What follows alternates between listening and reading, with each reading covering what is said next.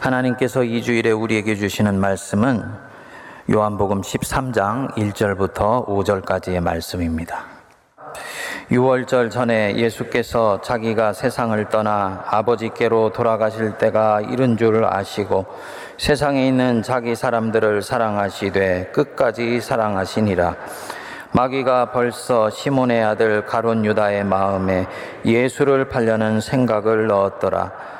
저녁 먹는 중 예수는 아버지께서 모든 것을 자기 손에 맡기신 것과 또 자기가 하나님께로부터 오셨다가 하나님께로 돌아가실 것을 아시고 저녁 잡수시던 자리에서 일어나 겉옷을 벗고 수건을 가져다가 허리에 두르시고 이에 대하에 물을 떠서 제자들의 발을 씻으시고 그 두르신 수건으로 닦기를 시작하여 아멘.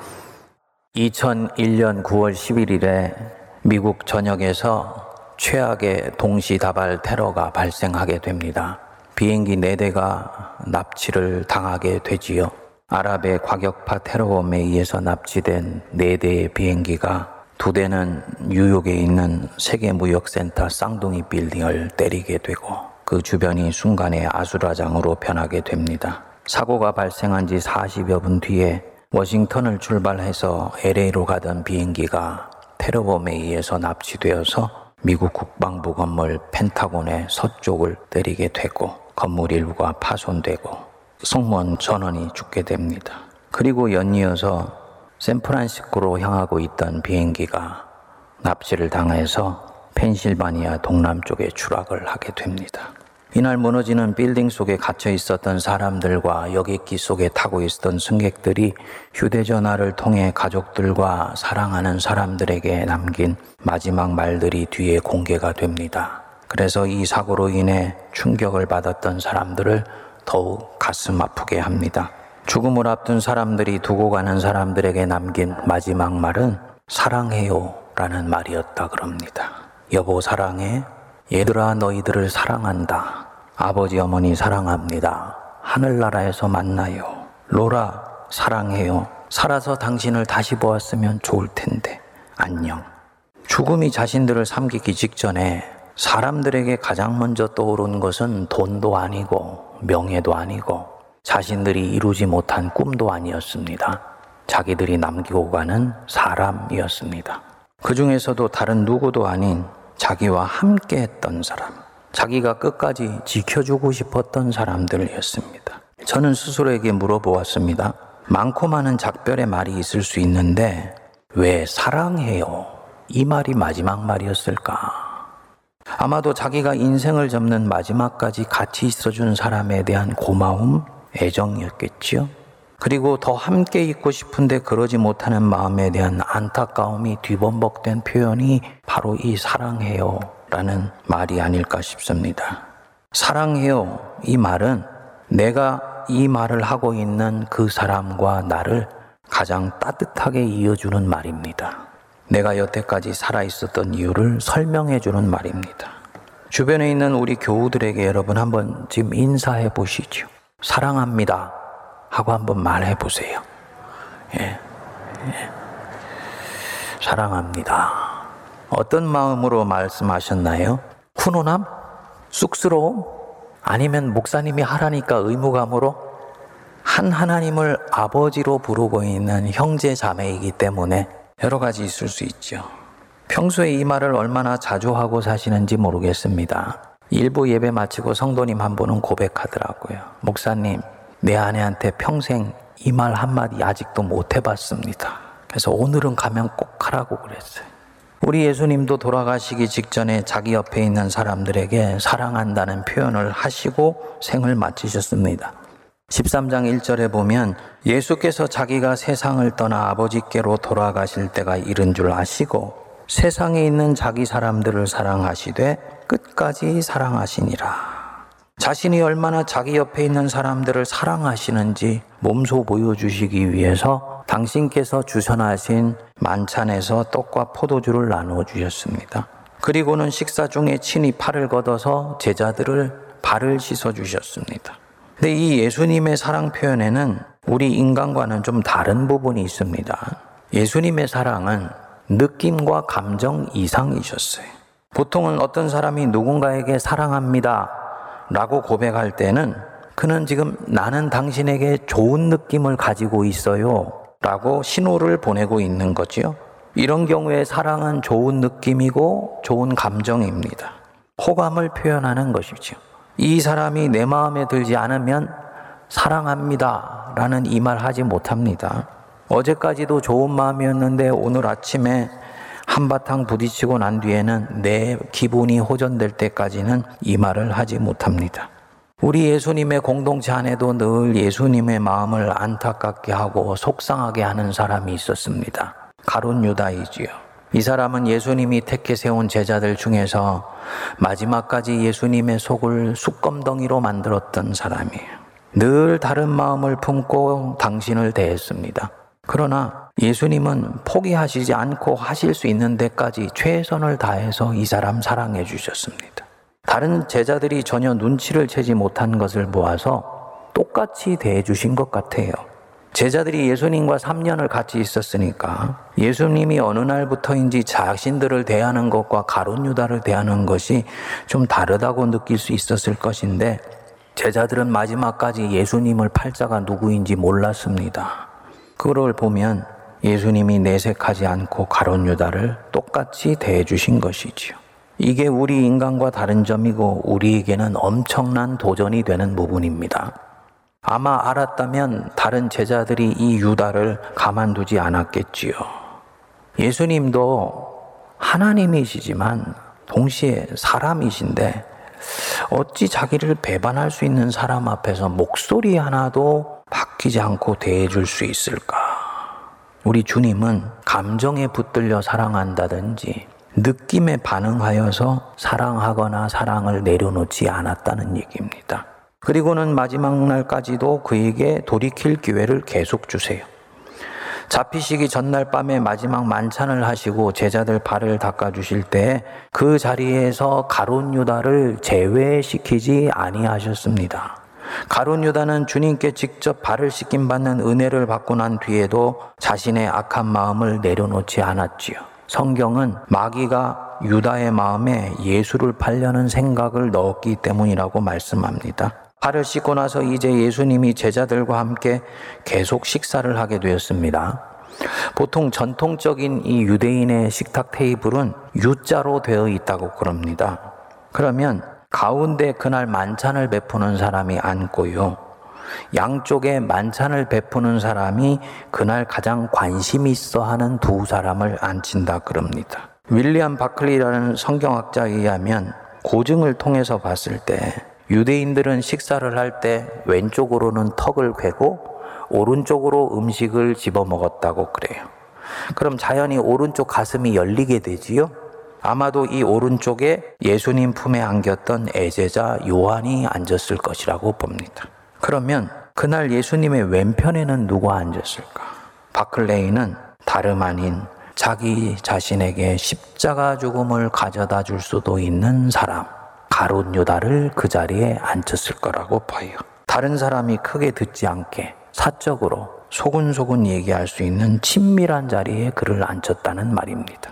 다빈치가 그린 이 최후의 만찬 여기에 보면은 평평한 테이블에 예수님 바로 옆에 요한이 있고 그 옆에 유다가 앉아 있습니다. 저는 바클레이 설명이 좀 더 설득력이 있다고 봅니다. 하나가 더 있습니다. 유대인의 만찬 식사에서 주인은 그날 자신이 호의를 베푸는 사람에게 내가 지금 당신을 가장 귀하게 여깁니다. 나는 당신을 사랑합니다. 라는 뜻으로 직접 떡 한 조각을 입에 넣어 주었다고 합니다. 최후의 만찬에서 이 떡 예수님께 받은 사람이 누구입니까? 가론 유다예요. 13장 26절에 보면 곧 한 조각을 적셔서 가롯 시몬의 아들 유다에게 주시니 이렇게 나옵니다. 예수를 팔자가 누구인지를 보여주기 위해서 떡 한 자국을 넣어준 것이 아니고 이 전통으로 보면 그날 예수님이 가장 사랑하고 귀하게 여기는 사람에게 떡 한 쪽을 넣어준 거예요. 근데 안타깝게 그 사람이 예수님을 파는 사람이었던 것입니다. 그러니까 우리 예수님은 유다에게 끝까지 기회를 주시고 끝까지 그의 양심이 돌아오기를 기다린 것입니다. 가론 유다 얘기가 아니죠. 예수님이 우리를 그렇게 사랑해 주시고 지금도 우리를 그렇게 대해 주시고 계세요. 우리는 예수님 알고 난 뒤에도 수도 없이 예수님을 십자가에 못 박아 왔지 않습니까? 베드로뿐만 아니라 우리도 수없이 예수님을 세상살이 하면서 고개를 돌리기도 하고 배반하기도 하지 않았습니까? 예수님 가슴이 우리 때문에 여러 차례 아프셨을 것입니다.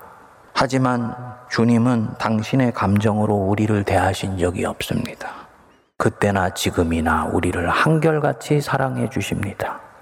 주님이 우리 허물을 덮어주시고 죄악을 용서해 주시지 않았다면 우리는 아마 벌써 뼈도 추리지 못하는 인생들이 되어 있을 거라고 봅니다. 그런데 그때마다 덮어주시고 가려주셨습니다. 허물에도 불구하고 우리를 사랑해 주시는 거예요. 그러니까 사랑합니다. 라는 이 표현은 멋멋에도 불구하고 사랑하는 것입니다. 내 마음 느낀 감정이 지금 당신 때문에 편하지 않음에도 불구하고 예수님이 나를 사랑하셨듯이 나도 누군가를 사랑한다라고 고백하는 것입니다. 여러분, 만일에 오늘 제가 여러분들한테 숙제를 하나 드리는데, 여러분, 제가 이 얘기할 때 마음에 불편하게 떠오르는 사람이 있을 수 있죠. 근데 그 사람한테 오늘 가서 사랑합니다. 라고 고백해라. 할 수 있을까요? 아마 못할 거예요. 근데 책을 읽어보니까 그렇게 나오더라고요. 내가 생각하고 떠올리면 내 마음을 불편하게 하는 사람. 그 사람에 대해서 오늘부터 하루에 세 번씩 아무개님 사랑해요. 아무개님 사랑해요. 스스로에게 대내어 보랍니다. 그러면 시간이 가면서 신기하게도 이 사람에 대해서 가지고 있는 나의 마음이 녹아지면서 싸늘한 감정에 닫혀 있었던 나의 마음의 문이 서서히 열리는 것을 보게 될 거라고. 한번 여러분들이 해보시면 좋을 것 같아요. 누군니군님 사랑해요. 이상학 목사님 사랑해요. 이게 연습이 되지 않기를 바랍니다. 두 번째로, 우리 예수님의 사랑은 현재의 내가 아니고 하나님 안에 있는 나의 미래를 바라보면서 사랑하시는 거예요. 가론 유다가 결국은 예수님이 최선을 다해 품으셨지만 돌아오지 않고 자기의 길을 가지요. 그가 나간 것을 보고 예수님이 요한복음 13장 34절 35절에서 말씀을 하십니다. 새 계명을 너희에게 주노니 서로 사랑하라. 내가 너희를 사랑한 것 같이 너희도 서로 사랑하라. 너희가 서로 사랑하면 이로써 모든 사람이 너희가 내 제자인 줄 알리라. 가론 유다 앞에서는 이 계명 주시지 않았습니다. 왜냐? 그가 지킬 수 없다라는 걸 알기 때문이에요. 그런데 11명의 남아 있는 제자들에게는 이 계명을 주셨어요. 이들이 지금은 지킬 수 없지만 결국은 지킬 수 있는 날이 온다고 확신하시기 때문입니다. 저와 여러분들이 오늘 이 말씀을 믿음으로 받는다는 것은 주님은 우리가 이 계명을 지킬 수 있는 날이 온다고 확신하시기 때문에 우리에게 들려주시는 줄 믿습니다.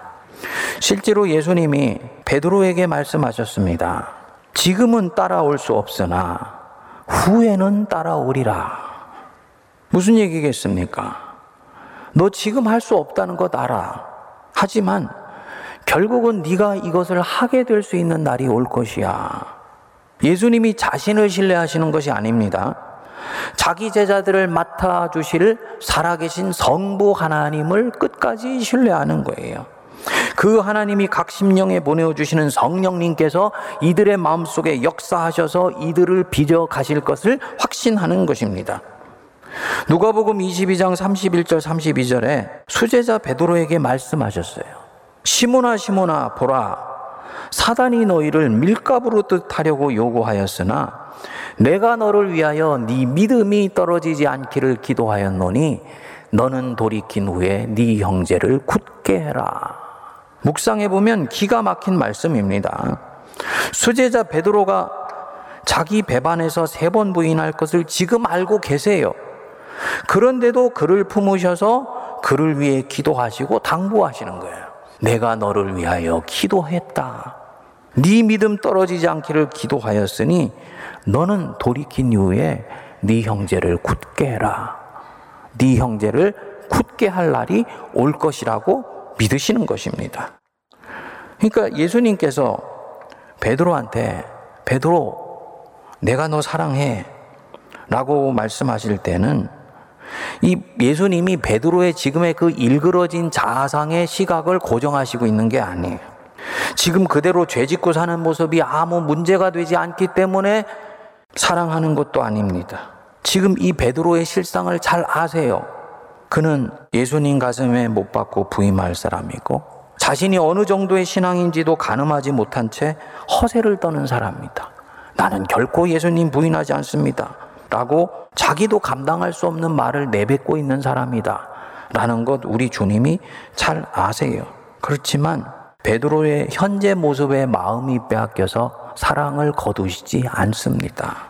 하나님 안에서 빚어질 새로운 모습을 신뢰하면서 내가 너를 사랑한다. 라고 말씀하는 것입니다. 그러니까 모든 사랑 고백에는 믿음이 실려 있다는 것을 아셔야 됩니다.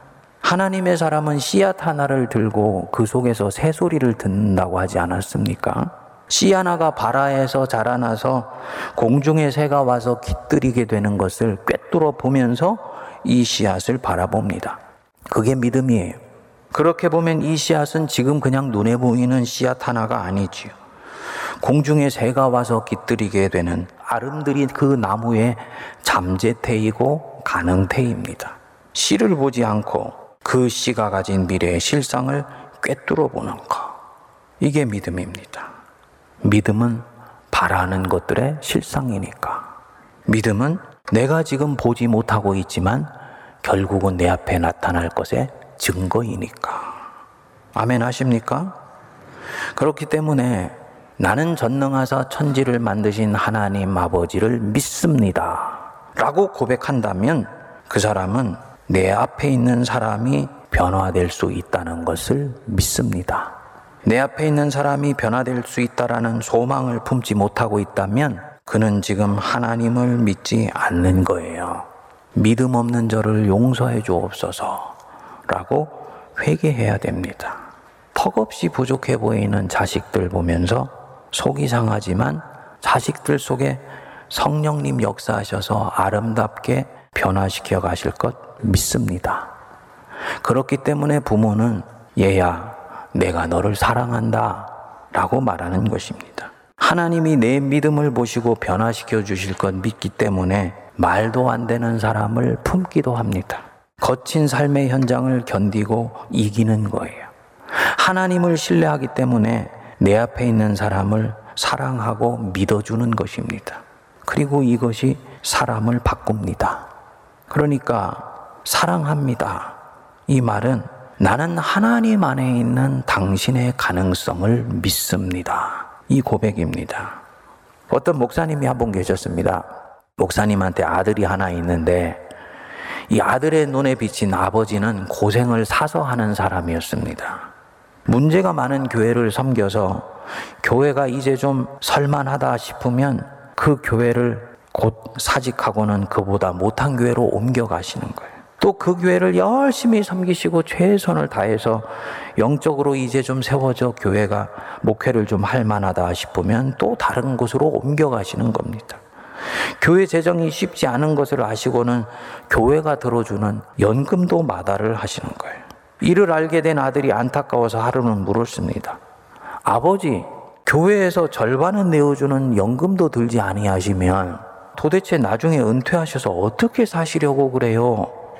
목사인 아버지가 조금도 주저하지 않고 거침없이 말하더랍니다. 네가 있잖아. 내 아들인 네가 있는데 내가 왜 걱정을 해? 이 말이 아들 가슴에 박혔어요. 부담이 되는 것이 아니고 마음이 너무너무 기쁘더랍니다.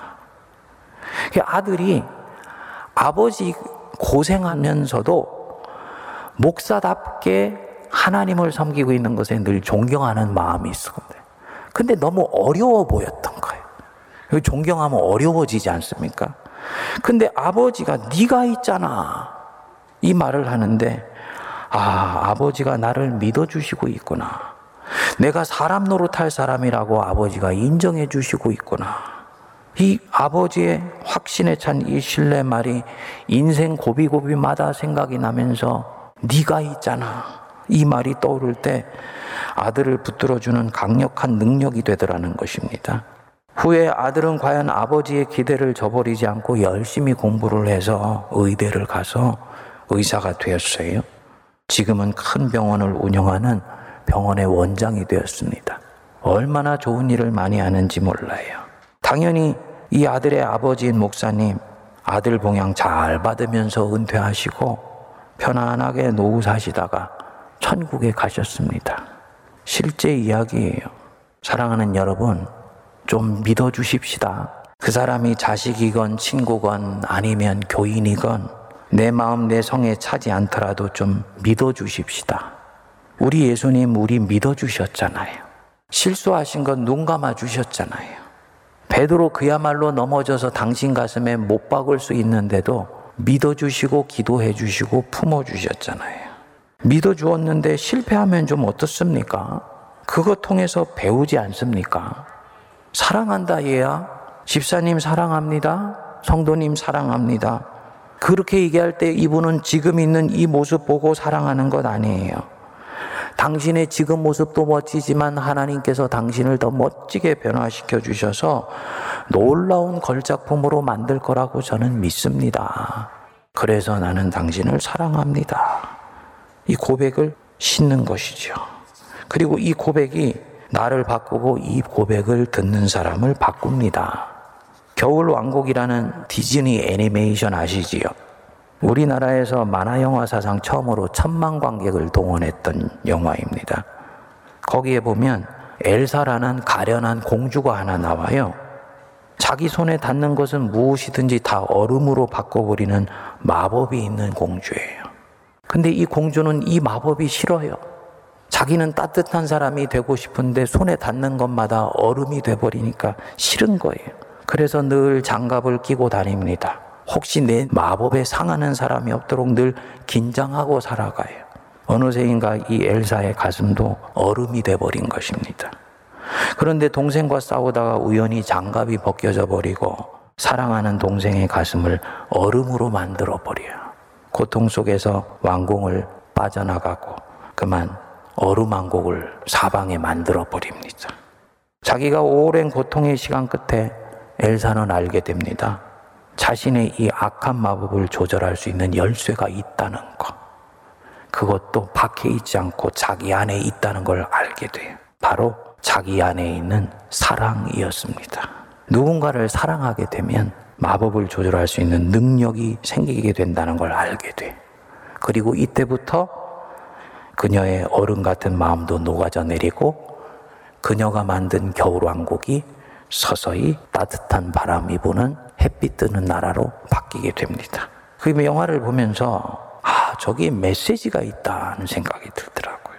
누군가에게 사랑해요 라고 말하는 순간 그 사람은 그 말을 듣는 사람의 가슴, 그리고 그 말을 하는 자기 자신의 마음에 있는 얼음 왕국을 스스로 녹여내고 있는 것입니다. 성도님들, 사랑합니다.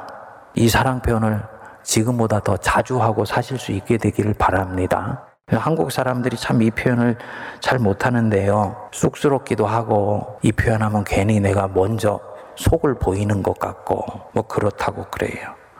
감사한 것은 요즘 이 카톡이나 메시지 발달하면서 이제 사랑 표현을 하트 무늬로 탁 날려서 하더라고요. 근데 여러분들은 어떤지 모르겠습니다만 저는 별로 감동이 안 가더라고요. 기왕이면 거기에 집사님 사랑해요 하고 하트 무늬를 딱 보내면 얼마나 가슴이 훈훈할까요? 하트 무늬 하나 보이는 것보다는 훨씬 은혜가 깊어지죠. 3초만 더 쓰면 됩니다. 여러분 사랑합니다 하고 직접 두드리시기 바랍니다.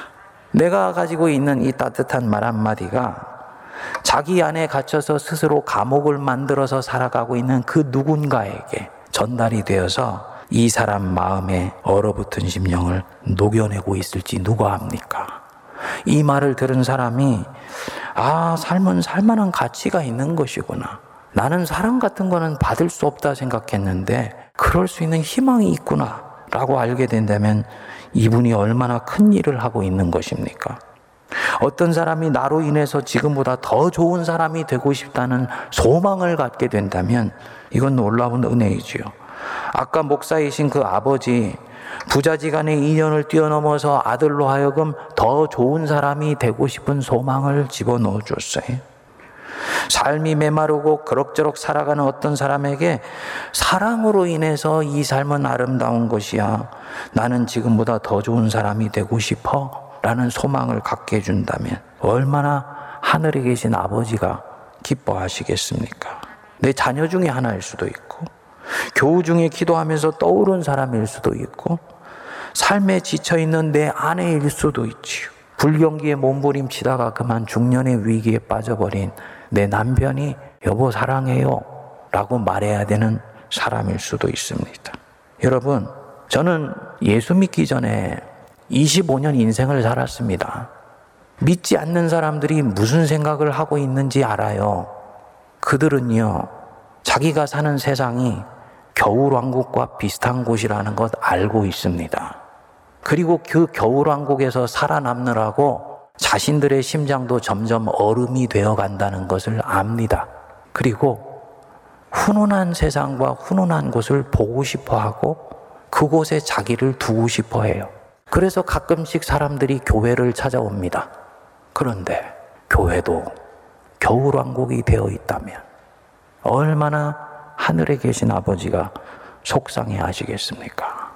우리 세모난 교회는 사랑으로 따뜻한 교회가 되게 해 주십시오. 우리가 기도하지요.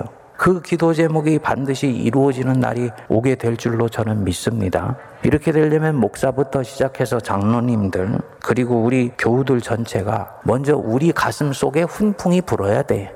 절대로 영적인 것은 내가 없는 것으로 누구에게 줄 수 없어요. 그렇게 하려고 하는 순간 이미 그 사람은 소진되어 버립니다. 내 안에 있는 것으로만 줄 수 있어요. 그것이 결국은 사람을 살려요. 그럼 내가 먼저 가슴에 훈풍이 불어야 되는데, 어, 교회도 얼음장 같아서 이곳에 성령의 모닥불 들고 왔다가 서서히 꺼져버리기만 한다면, 이 얼마나 안타까운 일이냐. 훈풍이 부는 방법은 다른 거 없더라고요. 내가 지속적으로 누군가에게, 또 누군가가 나에게 지속적으로 당신은 사랑받고 있고, 당신은 존귀한 사람이고, 당신은 굉장히 소중한 사람입니다. 라는 사인을 서로에게 계속 주고 있으면 그곳에는 은혜의 훈풍이 불기 시작합니다. 3부 예배를 마치고 나서 3부 찬양대가 오늘 그 1년에 한 번씩 사진을 찍더라고요. 그 담임 목사하고 같이 사진을 찍어요. 근데 오늘은 이 설교를 적용한다고 생각했는지 내가 자리를 딱 갔는데 다원들이 전부 목사님 사랑해요. 그 저도 손을 들어서 여러분 사랑합니다. 라고 얘기하는 순간이에요. 제 안에서 알 수 없는 힘이 일어나더라고요. 알 수 없는 힘이었어요.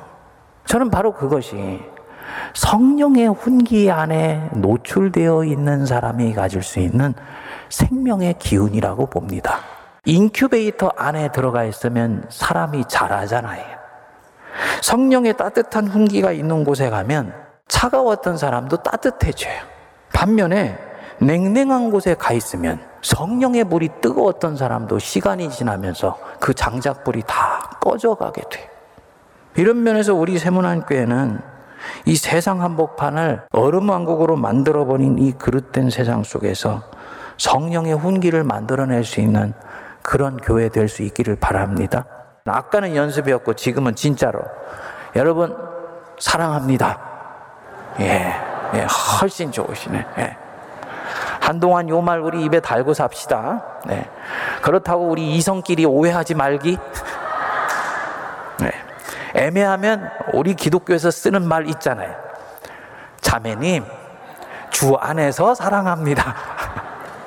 얼마나 좋은 말인지 몰라요. 나 너 땀만 갖고 있지 않아. 주님 안에서 사랑하는 거야. 근데 그것으로 충분해요. 감당할 수 없는 사랑 우리 주님한테 받았는데 그 사랑 내 안에만 갖고 있으라고 주신 것 아니죠? 세상에 흘려보내고 짧지만 내 영혼이 담긴 이 말 한마디로 세상을 녹여내는 하나님의 천사들로 살아가는 우리 모두가 되길 바랍니다.